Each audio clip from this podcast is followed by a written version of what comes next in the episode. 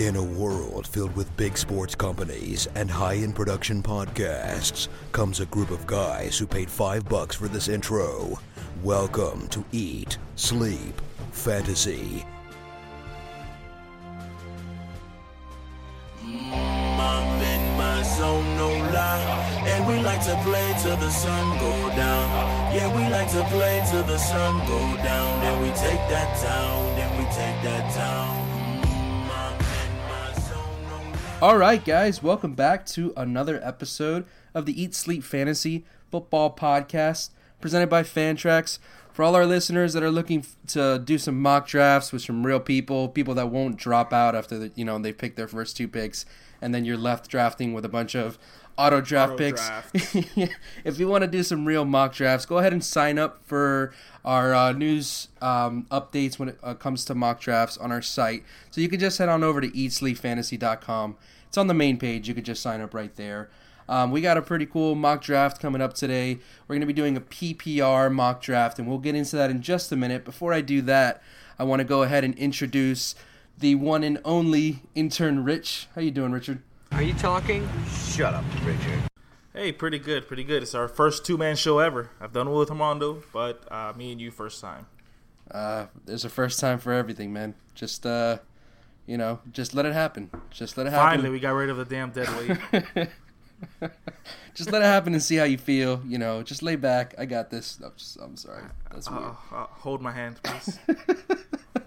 All right, guys.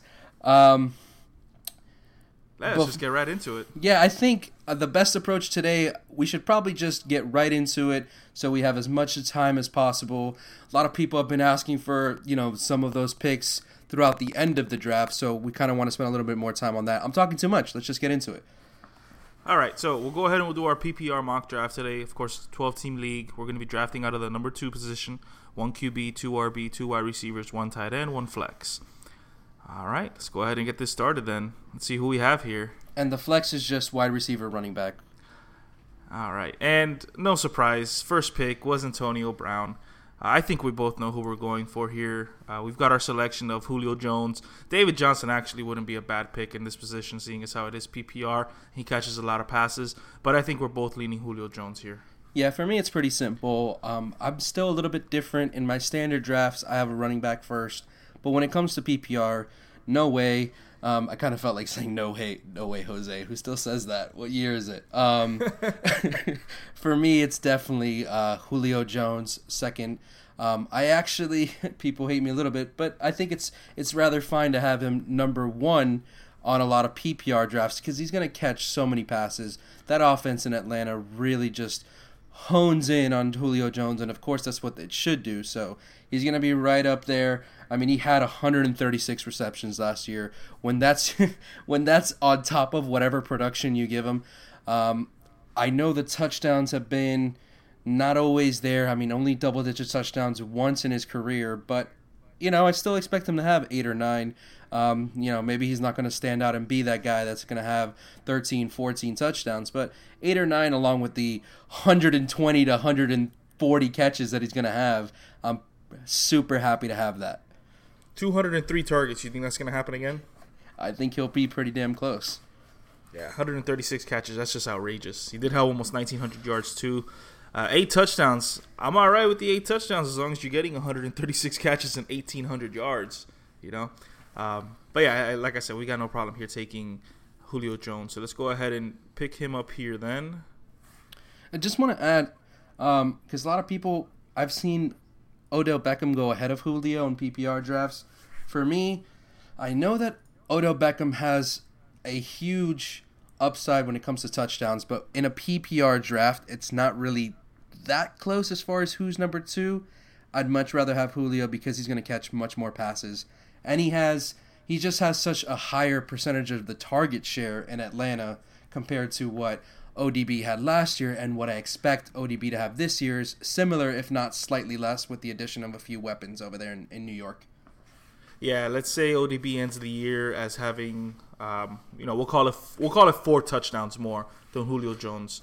Uh, we're talking about 24 points. Uh, what is that? 10 catches for 140 yards. You know, that would be the difference there. Yep. So Julio Julio Jones is going to get more receptions. He's going to get more yards as well. ODB might have him on the touchdowns though.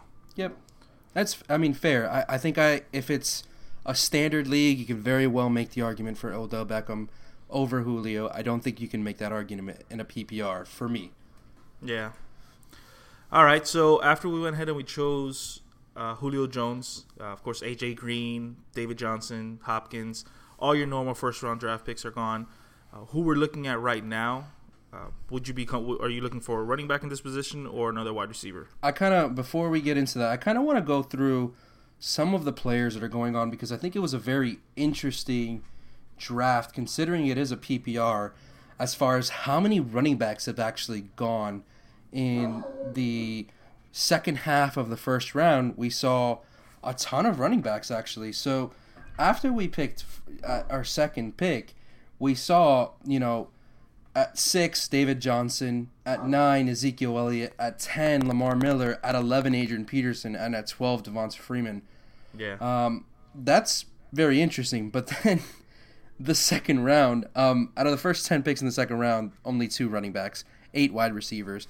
That's much more typical of a PPR draft, um, and that's probably what you're going to ex- expect to see in a lot of your drafts when you go in. There's still going to be a few guys that are going to target those those um, those running backs, but I don't expect six to go in the first. How many went? Six in the first round or, or five? in the first in the first round, it was five uh, running backs. five running backs. I would expect a couple less in a, in a typical PPR league. And Gronkowski went at eight, and I think in a PPR league that's okay. I'd, I I I would rather have a wide receiver there personally. What about you? Where do you stand on Gronk? Gronk in the first round, I mean, he's going to get a whole lot of receptions. What did he have last year? Let's look this up. He's going to get you about 70, 80 catches a year at the tight end position. Not a lot of players are doing that. Yeah, I mean he's fine. I think the gap closed a little bit last year with what you saw out of Reed and Olsen. Um, you know he'll be far and away probably the number one again. I would just rather have the solidify another position that has more position scarcity. But if you take Gronk, I, I mean, I don't hate you for it. I just would rather take a wide receiver in a PPR league. Yeah, I agree. I mean, you, you could have seen Gronk fall a little bit more. He was actually picked up really early, even by standard league positions. He was picked as the eighth pick overall. You know, so Yeah. you know normally in the standard league you would you would want to see him go around ten or eleven. So he went even even higher in the PPR. I got him in a PPR mock. Uh, I want to say about a week and a half ago, so it's been a while now. But he, he was in the second round, um, and I've seen that more and more recently. And if that's the spot, then maybe I'm willing to take him. I'm not a huge take a tight end early kind of guy, but second round I love him. First round, there's still just guys I'd rather have. It's not a it's not an indictment on Gronk, more so that there's just other guys on the board for me. Yeah. All right. all right. So coming back up to where we're at, yep. Yeah. Uh, as far as running backs go, the top three or four that we have available would be Mark Ingram, LeSean McCoy, Doug Martin, and Eddie, Eddie Lacy.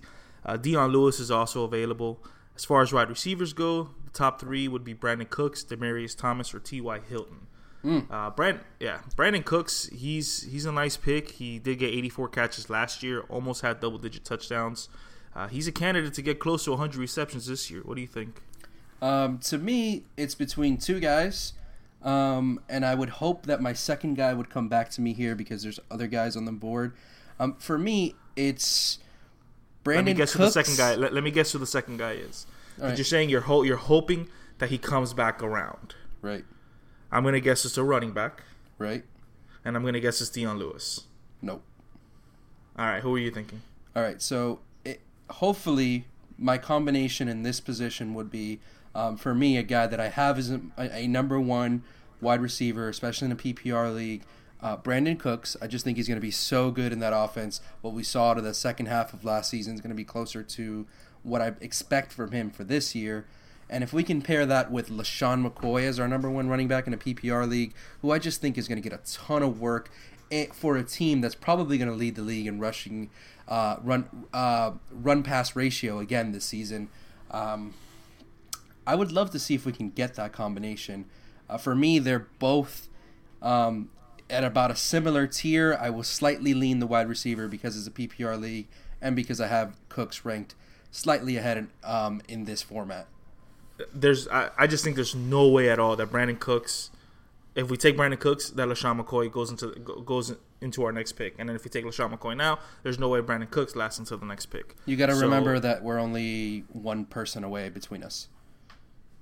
We're on second pick, so You It's know just what? two You're right. picks. I don't, I don't know why for some reason I thought we were I thought we were I thought we my were seventh for some my reason. Only my only concern is that we take Brandin Cooks and then they select LeSean McCoy instead of Mark Ingram who's on the board, and I don't know if I want to double up on Saints. But we'll see. Let's let's see what happens. Let's see what happens. Let's go. Let's go with Brandin Cooks here. You gotta you gotta roll the ball the dice a little bit. Ah, damn it! Son of a bitch. You got to roll the Top of the dice a little bit in uh, in drafts, and that's going to be something that happens through for you throughout the season. Um, but I would rather have in that position Brandin Cooks. I love the start of the team with Julio Jones and Brandin Cooks in a PPR league. You're going to Yeah. win the wide receiver position most weeks if you have those two guys as your starting. T- you have Brandin Cooks as your number two wide receiver in a PPR league. You're doing just fine. So Especially when Julio's tell number us, one. tell us who went off the board um, at that position. Uh, because for me, there was still, you know, a few running backs that I would feel comfortable with. There was still LeSean McCoy, still Eddie Lacy, still Mark Ingram. But in between those two picks, uh, tell us who went. Yeah, so right after us to finish off the second round, Mark Ingram was drafted, so no surprise there. Okay. And then we were hoping that LeSean McCoy would come around, but he was selected with the first pick in the third round. And I'm So I'm, I'm just very now it's our high on. I'm very high on LeSean McCoy regardless of format. Um, if he's finally healthy and he seems to be healthy, um, you know, he's going to probably outproduce his fantasy value as long as he stays healthy. Uh, you know, for me, I would have liked him there, but there's still one more guy in that same tier of running backs that came back to us. Um, and if I could start my team in a PPR league, I don't advise sticking to a specific strategy, but usually I feel like I end up with two wide receivers and one running back in the first three rounds of most of my PPR leagues. So, who are you looking at here in this position? I know who I'm looking at. You might think it's a little bit of a reach. You might not because we're going to be drafting about 18 positions after this. So we're going to want a good running back and, and as our as our starter. I'm pretty sure you agree there. Who I'm looking at here would be Dion Lewis, and I'll tell you. Uh, I'll, yeah, I'll tell you Dion Lewis because he averaged almost 90 yards per game last year, and he had about 35 receptions in seven games. As a P, in a PPR league, he was averaging about 17 points per game, which is outstanding if we're gonna if we're gonna take a, a running back here in the third round. Dude, I I love Dion Lewis. I am a very big Dion Lewis supporter, but I'm not taking him over Eddie Lacy. I don't know, man. I don't know how I feel about that. Eddie Lacy, you know, he he's not gonna get you that many points with the receptions. Um, yeah, he's gonna he's gonna get you more rushing yards than Dion Lewis would, but that's only half the game here. What I are mean, if it, what are Eddie Lacy's reception totals? Um, even count last year. How many how many catches did he have? last year he had 20 receptions. Oh, that's in not 2000 in tw- 2000 yeah. In 2014 he had 42 receptions in Okay. a full 16 games. That's better. In 2013 he had 35 receptions in a full uh, 15 game season he played. Okay. Um, yeah, as far as you're right, Eddie Lacy would be would be really nice as well, as long as he doesn't perform like he did last year. If it was more akin to 2013, 2014, then he is around that same 16 to 17 points per game that Dion Lewis would have had last year in a full season. So if you want to take Eddie Lacy here, I understand. I've got no problem with it. I'll go with. I'll trust you on that part, um, especially since you know with the Patriots running backs, you know you could have somebody on fire for two weeks, and then that third week somebody else is in the game taking all the snaps and catching the passes. So Eddie Lacy, we know. Yeah. I'm sorry. Go ahead. Go ahead. I was gonna say Eddie Lacy. At least we know for sure that he's gonna get the majority of the work. Um, yeah, James Starks is gonna come in for a few plays here or there, but for the most part, he is the guy. I want to say it's. I think I have a specific mentality as far as my number one running back. I would just rather have that bell cow kind of guy that's going to have production week in week out. Regardless of, I, I love Dion Lewis, but I would much rather have him as a number two that has such a re- nice floor in a PPR league with the catches. But he's still on the pup list. Um, I'm a little worried now because I expected him to be good to go at this point in the season. I have been beating the Dion Lewis drum throughout the offseason, and I still really like him. Uh, in a PPR league, I have him two spots lower than Eddie Lacy. It's not like it's crazy difference gap for me.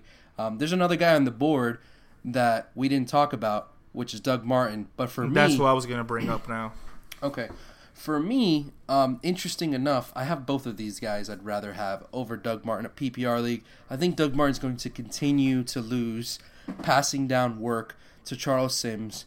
That seems to really be becoming a running back by committee. Um, in, in my estimation for 2016, I see Charles Sims taking more and more work away from Doug Martin. So I'm a little more weary of him than I would be of Eddie Lacy or even Dion Lewis in this position. There's some people throwing their hands up. What? But I, I would really rather have those two guys over Doug Martin. So for me, if we're going to take a guy, it's between Lacy or Dion Lewis. Hmm. Well, like I said, the thing about Dion Lewis is, you know, he with the Patriots running backs, he could be he, he could go off for two or three weeks and then you know get minimal work the next week, and then have somebody else come in. Eddie Lacy's more of a guaranteed thing, as long as he's able to perform like he did in 2013 and 2014. So if we want to go ahead and put our eggs in that basket, let's go for it. Let's take Eddie Lacy here. Boom. I convinced you. All right, let's see. So we got about 18 picks that are going to be going after us here. Let's see. All right, a few more running backs went, and Dion Lewis was actually just picked before our next pick, so it would have been really nice to have him there. We still Really have nice. It would have been real nice. real good. That's your real excited voice right there. Yeah. So to go ahead and, and a few key players here that actually went after our pick: C.J. Anderson, Doug Martin, Carlos Hyde, Thomas Rawls, Matt Forte, and then finally Dion Lewis. We still have Latavius Murray, Danny Woodhead, and Duke Johnson available at running back. Are you eyeing a running back here in this position? Um, list to list to me and to the listeners who are the wide receivers available. All right. So the wide receivers that are available, the, the highest ranked one right now is Donte Moncrief, followed by Doug Baldwin, Larry Fitzgerald, Jordan Matthews, and Michael Floyd. So those are the top five wide receivers available right now. As far as running backs go, we still have Latavius Murray available.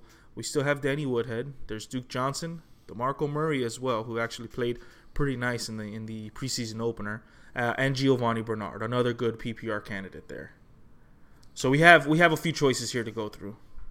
Um, for me, I just And then Uh, remember we and then remember we pick four spots later here too. for me, as far as my tiers in rankings here, the running backs that are available are much higher for me where I have them slotted than the wide receivers that are available. There seems to have been a little bit of um, over overdrafting uh, in a PPR league. That's very understandable. Of the wide receivers, where already 24 of them have gone in the first three rounds, that's pretty typical. But for me, the guy that I'm kind of looking at in this position is Latavius Murray, who for me, as a number two running back in any format, in a PPR, regardless of what the format is, um, I, I love the guy. I mean, he last year, um, what was it, 40, 40 some odd catches, 41 catches. Um, uh, he's going to give you probably right around that same amount of catches. Uh, he's pretty good. He's a versatile running back. He's going to probably lose a little bit of work to DeAndre Washington this year. I expect them to try to lessen the load a little bit, but he's going to fall into a ton of fantasy production behind one of the best offensive lines in football. If they're not one, they're two. Um, so for me, I would like Latavius Murray in this position. And that's not a bad pick. Another player that I'm looking at though, maybe a little more than Latavius Murray, even though I love Latavius Murray, is DeMarco Murray. He's consistently giving you over 300 receiving yards and 40 catches every year. Uh, he's on the new offense. Um, you know, he is the guy there. He's going to be, you know, sharing some workload with Derrick Henry, who also had a pretty nice, uh, you know, first game in the preseason. Not that that matters much, but for PPR purposes, you know that DeMarco Murray is going to give you at least 40 catches, maybe even over 300 yards. Latavius Murray also had 41 catches last year, but he I was lower on the on the yardage. Did you drop everything on your desk? Yeah, just smack the shit out of my stuff. That's what happens when you're fat. You just smack stuff without even realizing.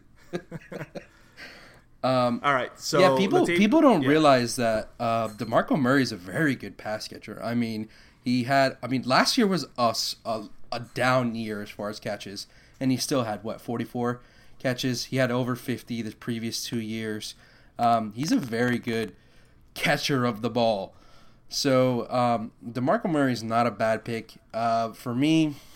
I mean, another another pretty damn good pick too. There, there's four to good consider. guys that I would. There's there's four good running backs on the board, and, and you read several of these off the list. I would be happy to have any of Latavius Murray, Demarco Murray, Gio Bernard, or Danny Woodhead in this format. So honestly, I have all those guys ranked ahead of any wide receiver that can come. So this might end up being a team where we end up getting two of these guys, because realistically, I mean, the person behind us can only pick two, and if we can get something like De- Latavius and Demarco on our team, I'd be extremely happy. Yep, I think that's going to happen here as well. Let's go ahead and go with Latavius Murray first because I feel DeMarco Murray will drop a couple spots more. So let's take a look here. So we'll take Latavius Murray then with our fourth pick. And even if Demarco goes, there's a good chance we get Gio or we get uh, something like that behind behind in our picks. no, exactly what we thought would happen is what happened. Uh, there was two more picks after us. The first one was Donte Moncrief, no problem there. You can take him. And then to start off the fi- the fifth round was Greg Olsen, so another tight end off the board. So yes, we do have Demarco Murray still available if we wanted to go ahead and shore up the flex position, or we can look towards quarterback. I think Demarco Murray would be a better pick here, though. And I just I just want to add to our listeners because a lot of times in a PPR league, you do want to go wide receiver heavy, but if you start seeing runs where value falls to you, there's no shame in having three running backs. There's no shame, especially when you started your team with AJ Green and Brandin Cooks, and you know that those guys are going to be stalwarts for your team week in, week out. Um, I'm sorry, I said AJ Green, didn't I? I think so. Julio Jones. I was I, I was looking at the rest of the wide receivers available, trying to trying to see who I think is going to be able to fall to us in the next round. I'll let you finish off your thought though. that just uh, that just alludes to how much I love AJ Green, but I like Julio Jones even more. And to start start the team with Julio and Brandin Cooks is beautiful.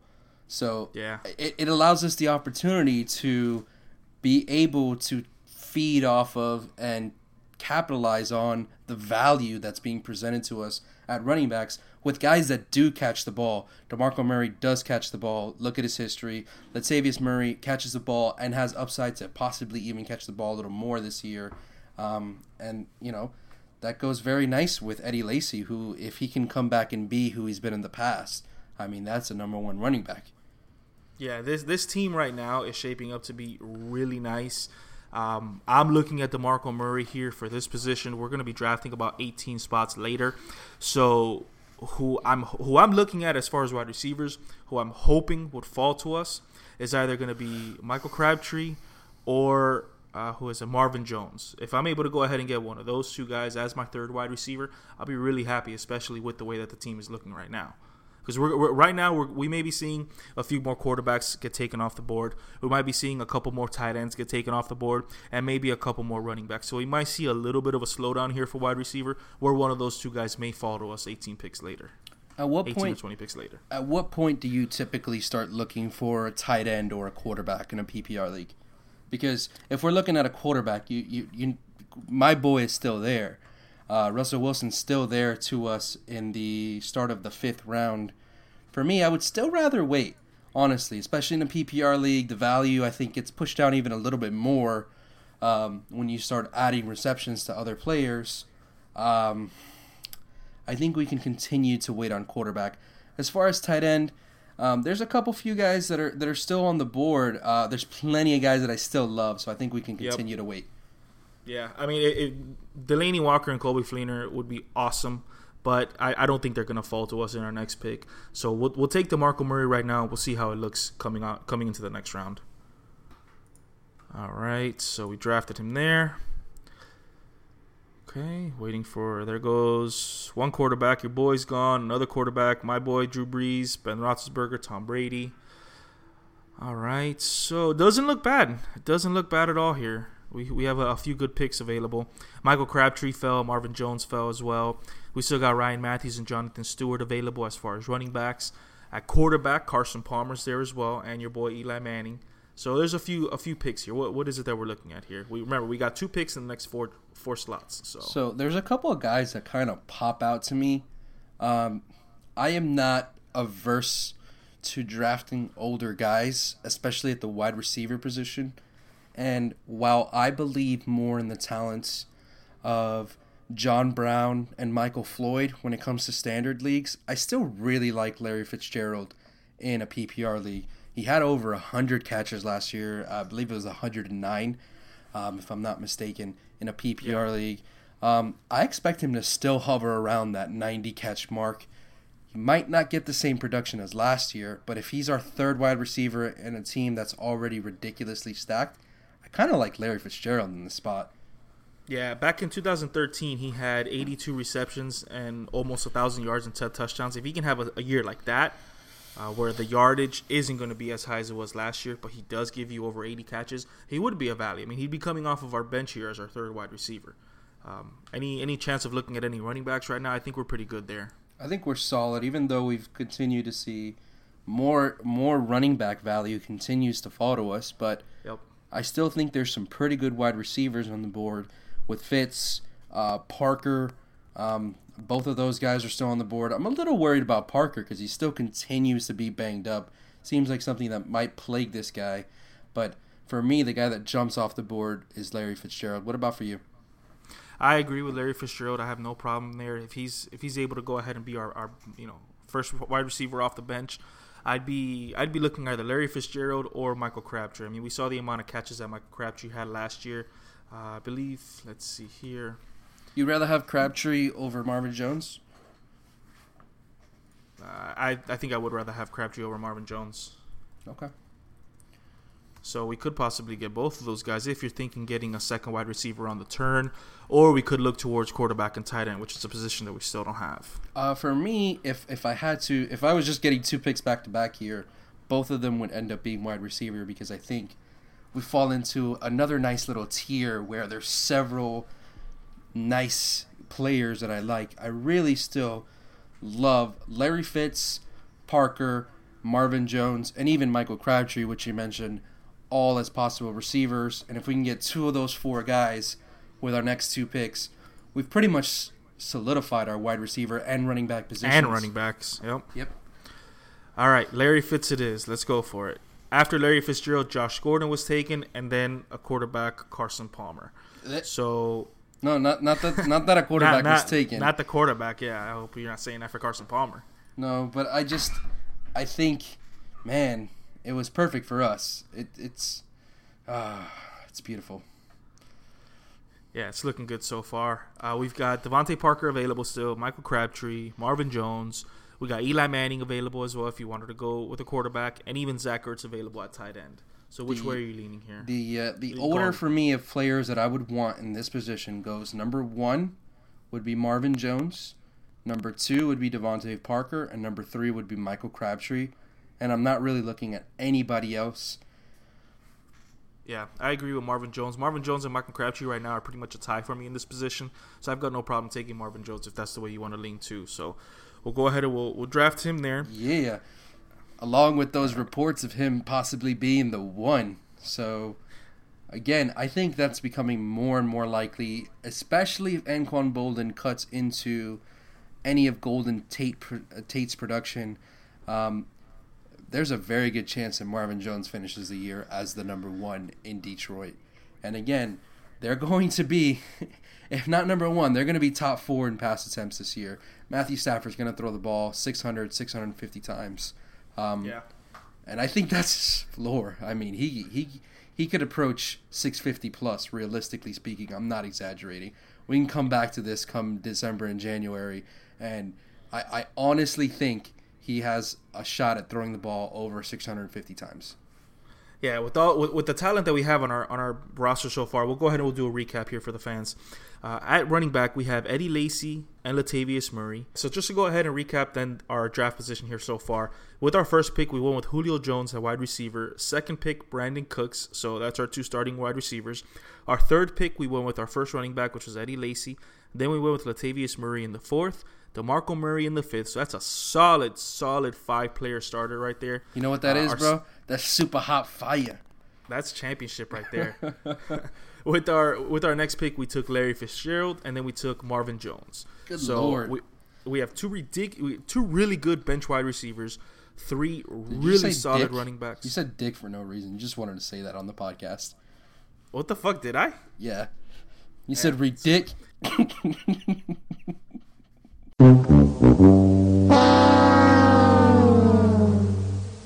So we've got three awesome running backs starting. We've got Julio Jones and Brandin Cooks. That's going to win the wide receiver battle all day, every week. Larry Fitzgerald and Marvin Jones coming off of the bench. Um, we still have tight ends available here. Zach Ertz, for some reason, has fallen so far. Uh, quarterbacks, I'm not too concerned with right now. I th- there's a lot of talent still available at quarterback. I don't think any more of them are going to be taken here in the draft unless somebody takes a second quarterback because we're pretty much the only team that hasn't taken one yet. I was kind of I was I was hoping Eli Manning would fall one more round to us because I was ready to pull the trigger on Eli Manning for the next pick. Unfortunately, he went um, in this in this last round before us uh, at the end of the seventh round. Um, we're now at the end of the eighth, um, where a couple more quarterbacks went after that. So, you know, I think we I think we can safely wait on quarterback. Uh, with this kind of team, I would have no problem at all taking a quarterback with the kind of upside that a Tyrod Taylor has or a Matthew Stafford has.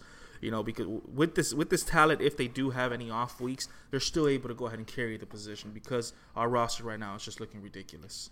So for me, um, it, it comes down to two players right now in our draft. I, I 100% agree on the waiting on a quarterback right now because there's about 47 guys I'm okay with having as my starting quarterback at this point.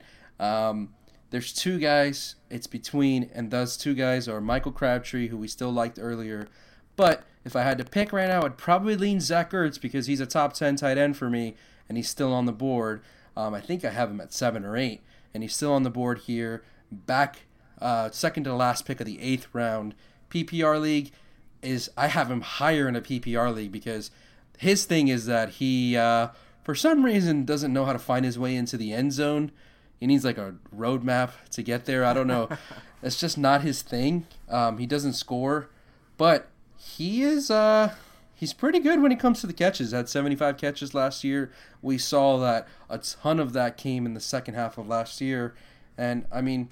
75 catches, 853 yards. If he can just get a couple more touchdowns, please just find the end zone somehow. Because he only had two last year. Um, for a big-bodied guy, that's I mean he's it's pretty low, but he's they split him out like he's a wide receiver, man, and that's basically what he is in that offense. He's he's one of their wide receivers, and I fully expect 75 to 80 catches again, another 800 to 900 yards, and if he can get five touchdowns instead of two, super worth the pick. His GPS keeps rerouting him into the arms of, of a defender on the field. but yeah, uh, you, you hit the nail on the head. Looking at his last four games last year, he just he, he went off. He he had 98 yards one game, 78 yards and a touchdown the next, 122 yards, 152 yards, uh, all while getting eight receptions, 13 receptions, nine receptions. So this guy is, is In a PPR league, I mean that's nasty, bro. To get 13 catches, yeah, it's it's great. And if he can just give, he's a guy that's going to give you that nice catch floor. And in a PPR league, our our team is just disgusting right now. Yeah, Uh, that's definitely. That's what you get when you load up on the wide receivers early and the running backs in the middle rounds and and um and you get you know your tight end and quarterback a little bit later. Where I think we got a little bit lucky with Zach Ertz falling this late. I, I don't Yeah, typically I expect agree. him to, but that's going to happen. There's going to be values, and that's that's what you got to do. You got to take the values. Gary Barnidge went before Zach Ertz. Come on. Ladarius Green went before Zach Ertz. Did that- Antonio Gates. Did that hurt you to say Gary Barnidge went uh, to ins- insult your boy? Yeah. Um, for those of you, you know, we're, we're in a keeper league, and he's he ended up being my keeper tight end. So I've got no choice but to roll with him, even with RG three. So uh, aside from that, we're gonna go ahead and take Zach Ertz here in this position. That's a no brainer. So we'll go ahead and we'll click draft. All right, and then we're back here with our next pick, the f- uh, second pick in the ninth round after Zach Ertz. Justin Forsett and Charles Sims went. Go for it, no problem. Who are you looking at here in this position? If I can get, I know this is crazy because we already have four, but if I can solidify my fifth wide receiver right here and Michael Crabtree. Crabtree, Yep. Yep. I fucking love it. Jesus. Yeah, that's that's looking ridiculous. Meanwhile, we still haven't gotten a fourth running back. Um, I'm looking at somebody right now, not in this position. Well, I'll let you know and see if he drops to us in the next time. There's a, So, there's a couple of there are a couple running backs. So before let's actually discuss this, right? Because we already have four wide receivers um, in a PPR league. For me, running backs are what you're going to be able to get off of waiver wire some point in the season. Um, it's it's very unlikely that a wide receiver gets injured and suddenly there's an immense wide receiver talent pops up on the waiver wire. But we see year after year running backs get injured over and over again, and handcuffs, backups come in. Um, you know, DeAngelo Williams last year. Uh, if the the guy, you know, there's there's just tons of examples year after year of running backs getting injured and backups coming in, and it doesn't even have to be for the the, the rest of the season. It can be piecing games and games together of running backs off the waiver wire if you go crazy with wide receivers, which is why in a in a league format where it is PPR, especially if it's a PPR three wide receiver type of league, um, you can totally piece together the running back position, and you can have you know weeks at the beginning of the season where you start Devonta Freeman, and weeks in the middle of the season where you start Jeremy Langford off the waiver wire because you know Matt Forte went down, and you get you know, DeAngelo Williams off waivers because the guy that had Lev Bell dropped him after he came back from suspension. Those things happen year after year, but they don't happen for the wide receiver position, which is why I'd much rather solidify the wide receiver position in a PPR league. I'm sorry, that was a soapbox rant right there. All right, so we've got four really solid wide receivers. I'll tell you the running backs that I'm looking at right now. Number one is going to be Bilal Powell. He just catches. He, he almost caught about five passes per game last year. He had almost 50 catches in 11 games. The second running back I'd be looking at in this position is Derrick Henry, simply because we have DeMarco Murray as well. So you want to go ahead and have that backup just in case for him. And then the third running back would be TJ Yeldon. I don't think any of those guys are going to go ahead and fall. Well, maybe Derrick Henry will fall, but TJ Yeldon and Bilal Powell, those are guaranteed to not be there the next time. We've got four solid wide receivers already, so if we need, like, we got Larry Fitzgerald and Marvin Jones coming off of the bench with the DeMarco Murray at flex. If we needed to go ahead and put in those guys, you know, we can go ahead and take out Brandin Cooks or you know put in one of these guys as a as the flex, but we're still gonna have one of them being on the bench. So if it were up to me, I'd probably lean more for Bilal Powell in this position, just because if one of our running backs goes down, like a Latavius Murray or Eddie Lacy isn't performing as well, we can still go ahead and plug somebody in who's still gonna get us receptions. I wouldn't I wouldn't hate you for it, but damn, did you not hear my soapbox, man? I, I don't know. I, I kind of stood across the street on my own soapbox over here. Uh, uh, but uh, my, uh, but I, I've been saying Michael Crabtree for a couple of rounds now. I'm high on Michael Crabtree. I think he's going to perform really. Well. I think well you're high season. on pot news is what you're high on. I said that. I gotta get that in All on every podcast, man. We gotta get high on pot news shirts for real. yes, man, these have been sold out. Oh, All right, man. so let, let's say let's say we take Michael Crabtree here. Then, uh, chances are, a few more wide receivers are going to go. Allen Hurns, DeSean Jackson, Kevin White, Willie Snead, Corey Coleman. A few more wide receivers are going to be gone. As far as running backs, um, I probably think T.J. Yeldon, Theo Riddick, and Bilal Powell will definitely be gone. Tevin Coleman and Isaiah Crowe, maybe. Uh, Derrick Henry might be there next round. I mean, it's I'll good. let you it, would- go. It would be nice if we get um, some combination. If Theo Riddick or Bilal Powell or Derrick Henry would have followed us, especially if we You can- know what? I got it. I know. I know what I want here. You know, we got it. I got it. I know, I, I know, what, I know what we're gonna do here. We're gonna go ahead and take Bilal Powell with this pick, and then on the next pick, we're gonna go ahead and pick up Markus Wheaton because he will fall to us, and Markus Wheaton can be the third wide receiver off of our bench.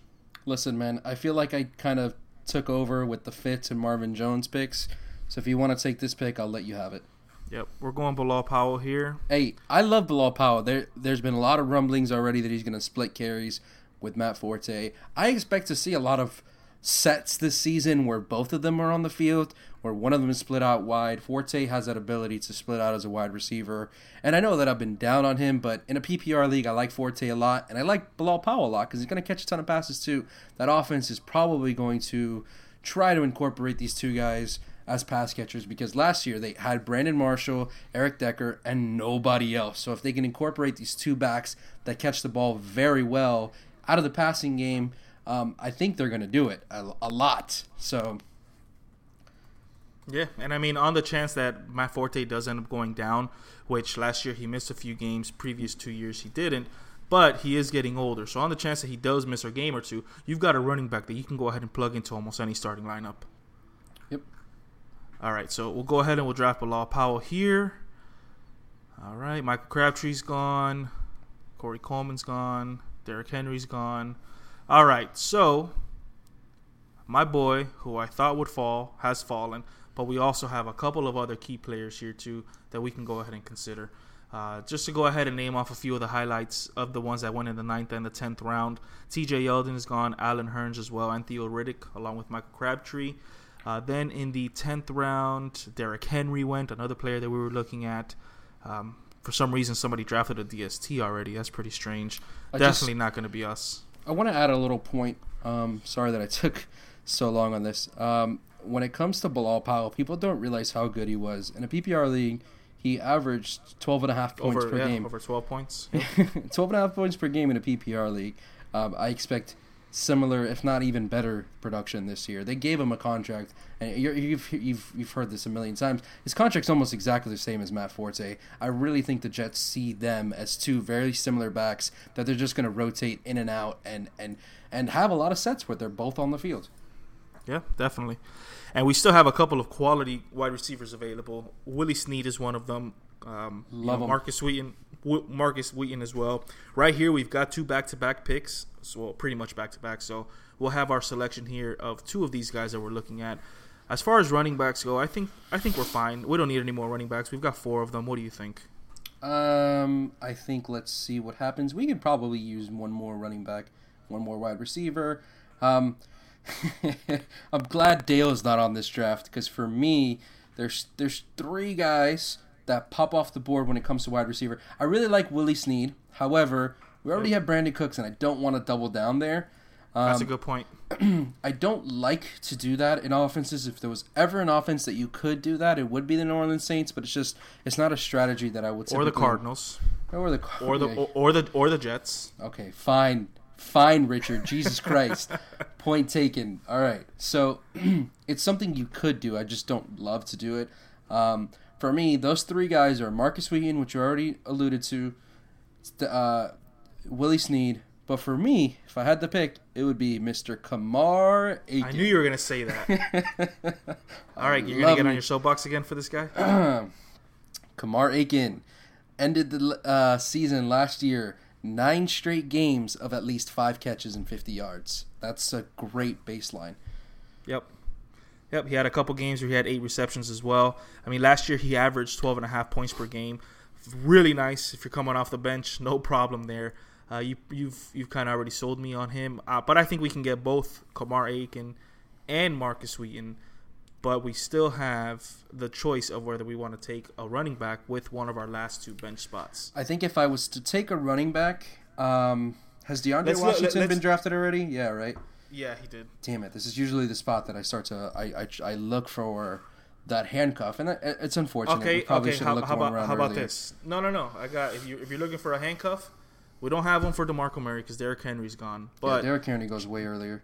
James Starks is still available. You know, we have Eddie Lacy on our bench. If you're really concerned about a, about a handcuff, James Starks he does still provide uh, some value as well in the, And in the PPR leagues. There's one guy that I like to take just based on upside, and he's some guy that I can usually take as my last pick in most drafts.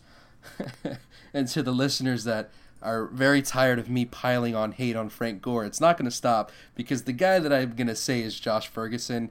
Um, I seem to get him as my last pick in most drafts just because at some point in the year, it's going to be someone other than Frank Gore. I believe it.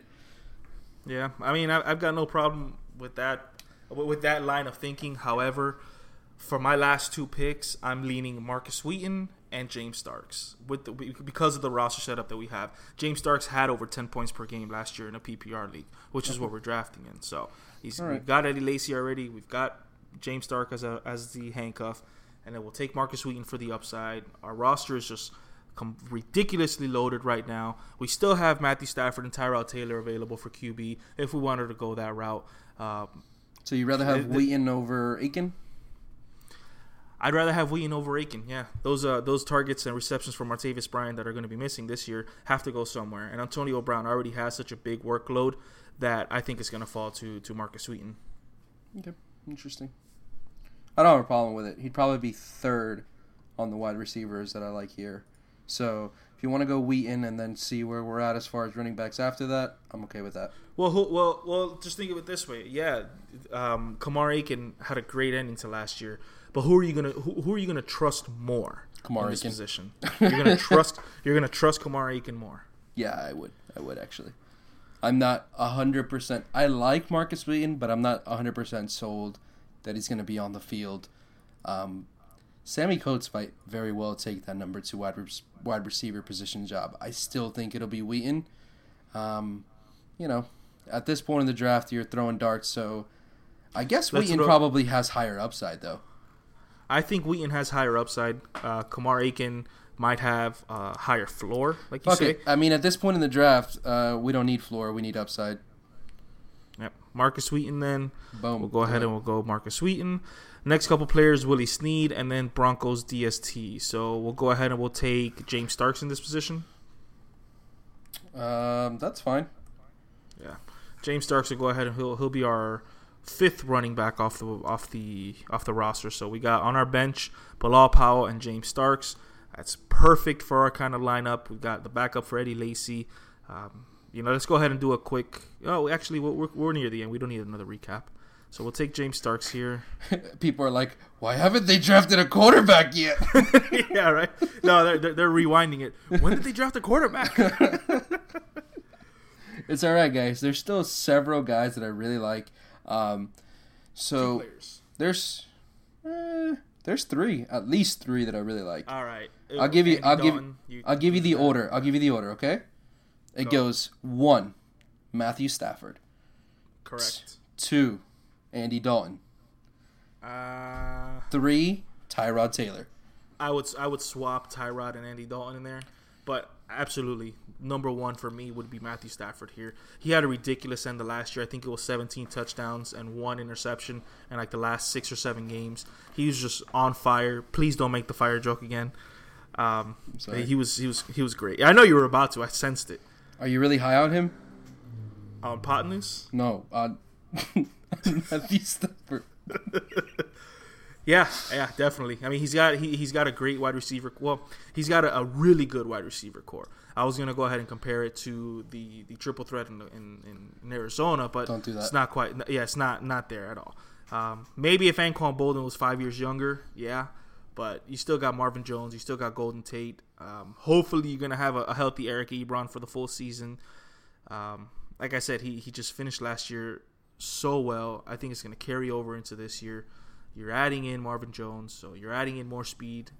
Um, I say Matthew Stafford. Absolutely. I love it, man. All I right, love we'll this take- team. This team looks like I drafted the Yeah, starters and you is drafted ridiculous. the bench. this team is ridiculous. It's insane. And this is kind of what you get if you wait on a quarterback. I am not uh, totally opposed to taking a quarterback early. It just has to be at the right value. So if Russell Wilson had fallen one more round, I would have pounced on him there. But uh, there was just guys that I would rather have in that position who will solidify uh, roles that are more scarce than the quarterback role. I can get very good production from Matthew Stafford, who finished the number nine quarterback last year, and just get so much more value at other positions. So I'm pretty happy with it. And Matthew Stafford, I mean, he's going to throw for at least 4,200 yards, probably closer to the 4,500 yard range. He's going to give you 30 touchdowns again. Um, I just like when you're look well. when you're the, the important thing to remember when you're drafting a quarterback early is how many points per game are they going to give you in the fourth or fifth round compared to a quarterback's points per game that you're going to be able to draft in one of the final rounds. If we look at Russell Wilson and Matthew Stafford as an example, in 2015 Russell Wilson averaged 22.4 points per game and Matthew Stafford averaged 20 points per game. Yeah, Russell Wilson gave you more quality games because a lot of Matthew Stafford's productivity came towards the second half of the year, kind of like Russell Wilson did. Um, but I, I'd really have to dig deeper into the numbers to see who had more higher quality games. But if we're looking at purely points per game difference, two to three points per game, and being able to wait eight more rounds to draft a quarterback, I think is much more valuable.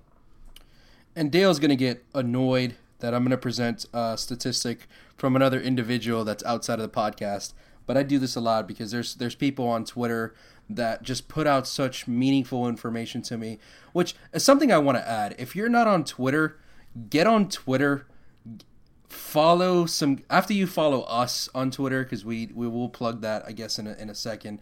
Um, follow a lot of these people that are putting out stats, putting out information because you're going to get updated on what's happening, the trends, news. News before you get those little alerts on your phone, you're going to get news on Twitter. You're going to get, oh man, this guy was just, you know, left the field, and you'll know before other people. Definitely get on there and get information before some of your league mates because that's extremely valuable. So, um, before we move on, I just want to say over the last three years, this this stat information is coming from TJ Hernandez from 4for4.com.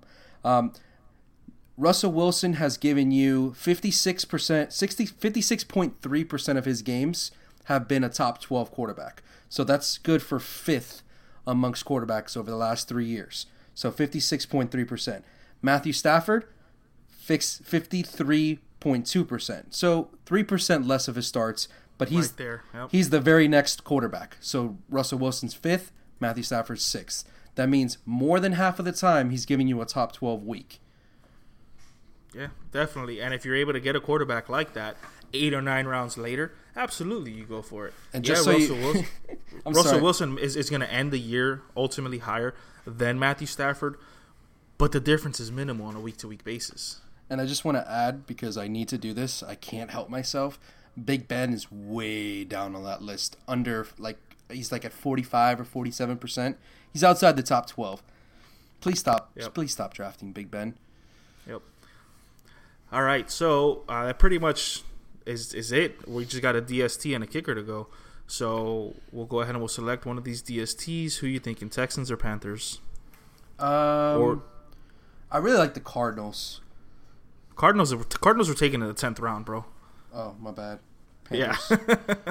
Damn. Yeah. When the hell So- did they drop the Cardinals? My bad. Yeah, I, I said it. I said it in the tenth round. I said I for said some that. Reason, I said that. yeah, for real. All right. Uh, and then kicker, we'll just go Cairo Santos. Doesn't matter. Mm, what do you mean it doesn't matter? That guy's my boy. All right. So according to Fantasy Pros, then we got a C plus, seventy nine out of hundred for this I team. I hate their little rank. Yeah, it really, it really doesn't make sense to me. I, I this team right here is just it's a it's a monster team. It's and then I'll, I'll draft a team and I'll absolutely hate it and it'll say A. yeah. Basically, So- if you go outside of what they uh, what they deem to be the next best pick, they'll give you a lower score for it. So Yep. if you love your team, that's the best indication of how you did at the draft. I mean, don't don't worry about the grade at the end. Man, this team is just ridiculous. Quarterback, we have Matthew Stafford. Uh, this is our starting lineup. We have Matthew Stafford at quarterback, Eddie Lacy as our RB1, Latavius Murray RB2. Then we got Julio Jones, wide receiver 1, Brandin Cooks, wide receiver 2, and then tight end would be Zach Ertz.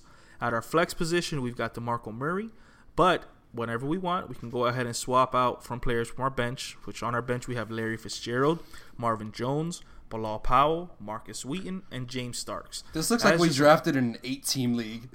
yeah, yeah, seriously, seriously. This is is- a this is- twelve-team league. What the hell?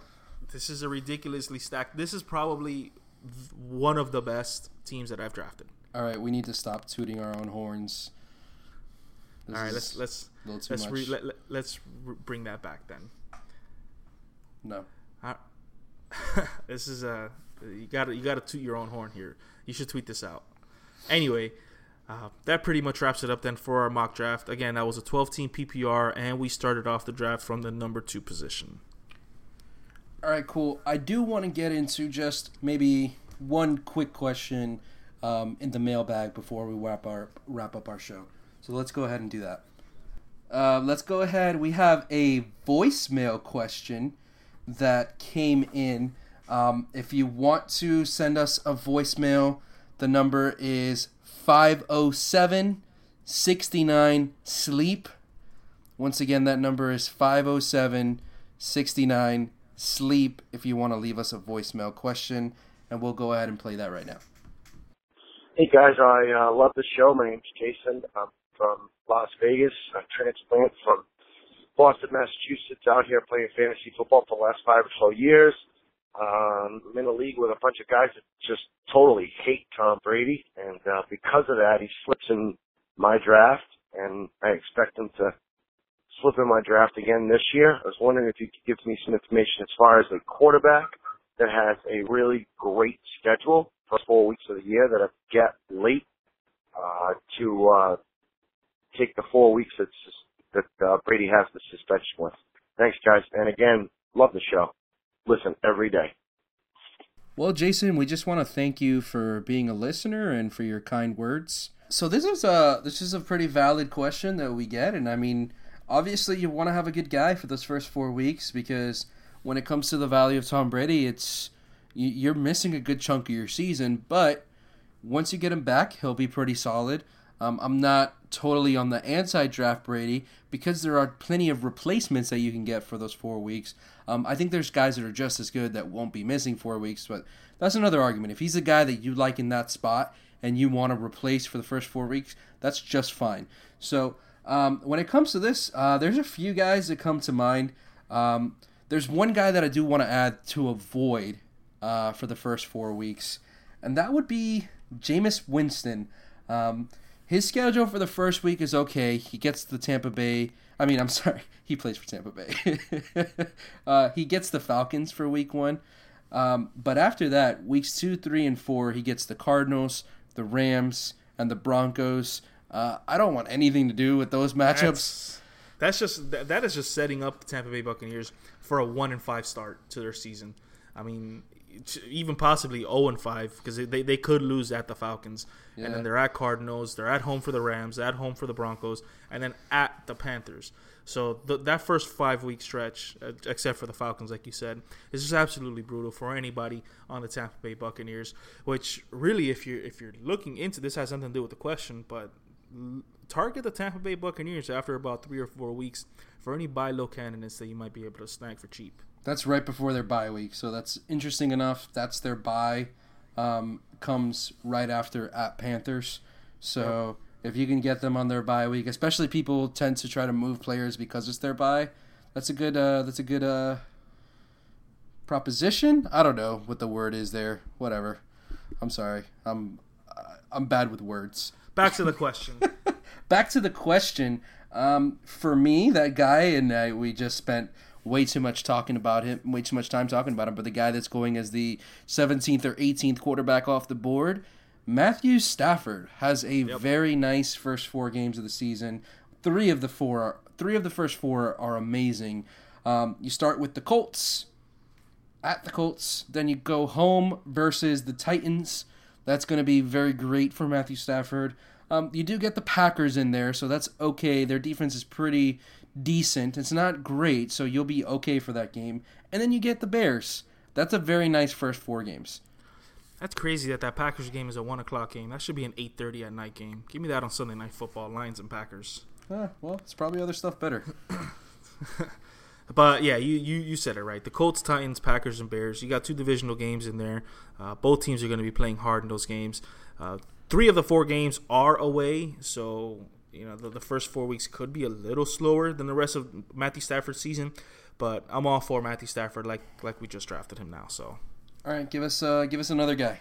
Let's give him some another options. Guy, all right, so another guy then. Let's go ahead and pull up Tyrod Taylor or Derek Carr. So we can go ahead and talk about Derek Carr. The first four weeks, he's at the Saints for the first week, and then he's at home versus the Falcons, and then at the Titans and at the Ravens. Woo! So again, another quarterback that starts three of the four games away but some really soft matchups here. Saints, Falcons, Titans, Ravens. Those are four of the bottom half pass defending uh, uh, teams. That is a great, great guy to pair with Tom Brady. You might have to invest a little bit higher than a last pick because Stafford, you can take him as the last pick, as we just showed you in our mock draft. But uh, Stafford or Taylor. Derek Carr, I feel, has a has a much higher chance of going um, earlier. Not not earlier necessarily, but he, he has a higher chance of being, you know, maybe somebody's second quarterback that they'll draft in that league before you're able to pick up one. But as far as as far as another pick goes, I mean, we can go ahead and talk about the possibility of a Matt Ryan or you know another guy. Then you can go ahead and, and think about would be Tyrod Taylor. He was at the end of our draft. We ended up taking Matthew Stafford instead, but he's still a candidate for a pretty good fill-in for the first four weeks. I don't he like starts the schedule season- though, man. His schedule's not Yeah. that great. Well, he starts off at the Ravens, and then he's at home against the Jets. He's at home against the Cardinals, and he's at the Patriots. So he, he does have a really tough week three and week four. Um, but I think, you're I think the Jets' pass defense is pretty good too. I, I kind of hate this schedule, even though I like Taylor. Uh, his first four weeks are kind of tough for me. Yeah, but His remember, first you're, three not, out of you're, you're, you're Yeah. not only banking on his on his passing potential. He's also going to give you about 30 to 40 yards on the on the ground, which At is just as good as 100 passing yards. You know. Okay, fair enough. Uh, one more guy, I guess we'll add in there, and I think his schedule is probably one of the softest of the ones that we've mentioned. Um, uh, okay. Uh, we've got the Giants to start us. Hold on, what are you talking about? You gotta you gotta tell us who you're talking Oh, about. okay. I'm sorry. That that kind of makes sense. That's Tony Romo.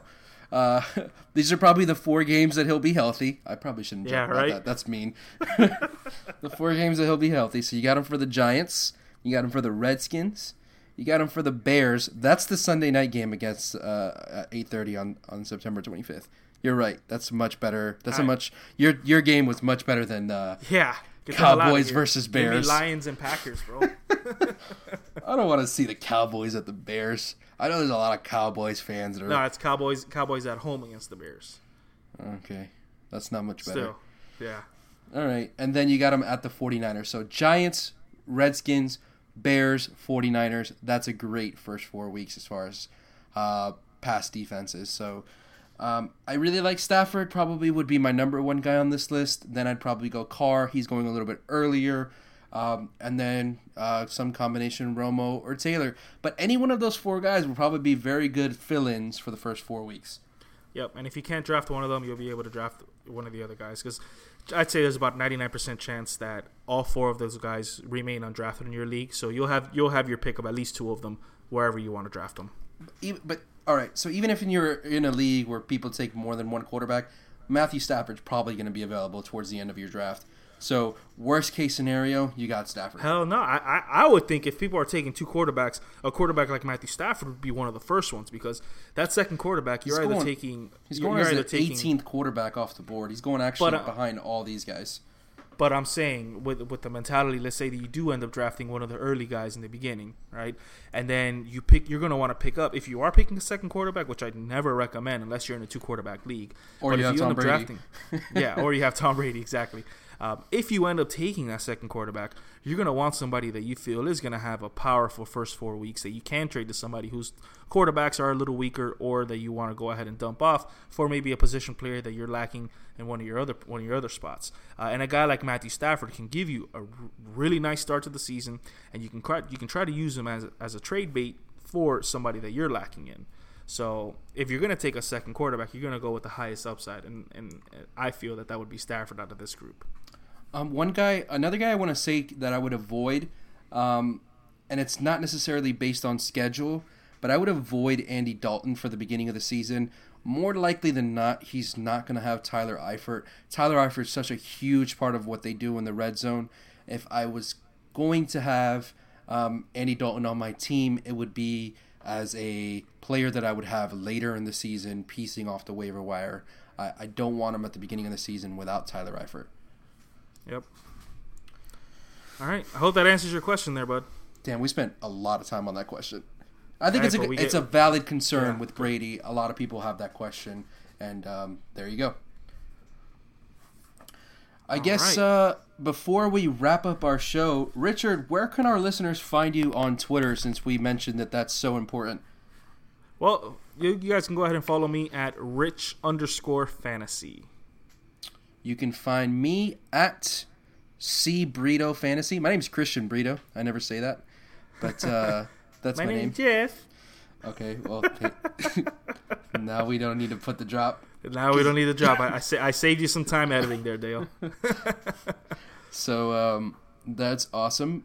And um, if you want to follow our podcast on Twitter, you can follow us at Eat Sleep FF. If you have any questions, you can submit them there or on our website at eatsleepfantasy.com. And um, One quick thing before before you you send us off, then.